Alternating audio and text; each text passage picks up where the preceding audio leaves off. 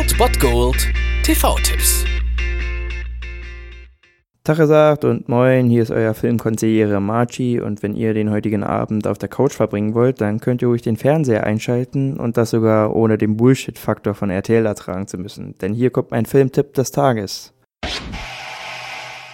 Wenn ihr diesen Sonntag entspannt vor dem Fernseher ausklingen lassen wollt, dann könnt ihr am besten um dreiundzwanzig Uhr ProSieben einschalten, denn dort läuft ein Krösus der Comic-Verfilmungen, Watchmen, die Wächter. Und auch wenn ich ehrlich gesagt Comic-Verfilmungen zum Kotzen finde und Zack Snyder als Regisseur auch leichten Brechreiz bei mir auslöst, so funktioniert diese Kombination in diesem Fall auf jeden Fall ziemlich gut. Und zwar vor allem, weil dieser Film es schafft, Superhelden nicht als moralisch und sowieso vollkommene Wesen darzustellen, sondern auch ihre Fehler aufzeigt und dass sie selbst auch moralische und ja an ihren Zielen absolut abgründig handelnde Personen sein können. Das macht Watchmen halt ziemlich düster und ziemlich kontrovers und damit halt auch gut. Und für alle, die nicht wissen, worum es geht, der Film behandelt eigentlich die Frage, wie die Welt aussehen würde, die Weltgeschichte, wenn Superhelden in die Konflikte mit eingegriffen hätten. Und so befinden wir uns im Amerika des Jahres neunzehnhundertfünfundachtzig und der Kalte Krieg ist auf seinem Höhepunkt, und mit Doktor Manhattan greift zum ersten Mal ein Superheld in das Kriegsgeschehen ein und die Spannungen zwischen der UdSSR und den U S A verschlimmert dies nur noch. Und die Story beginnt quasi damit, dass ein Freund des markierten Rächers Rorschach, der Comedian, ermordet wird, und dieser beginnt zu ermitteln und kommt einem Plan auf die Spur, demzufolge alle Superhelden verraten und getötet werden sollen. So verbündet er sich mit anderen ehemaligen Mitgliedern ihrer Superheldenliga und sie versuchen gemeinsam dieser Verschwörung auf den Grund zu gehen. Watchmen ist also mit, ja, vor allem mit seiner düsteren Atmosphäre, seiner Inszenierung und seinen kontroversen Charakteren wirklich ein Ausnahmefall in den Comic-Verfilmungen und ein ziemliches Glanzstück. Vielleicht nicht so gut wie The Dark Knight, aber es reiht sich schon fast in diese Reihe ein, und von daher guckt euch diesen Film an, wenn ihr ihn noch nicht gesehen habt.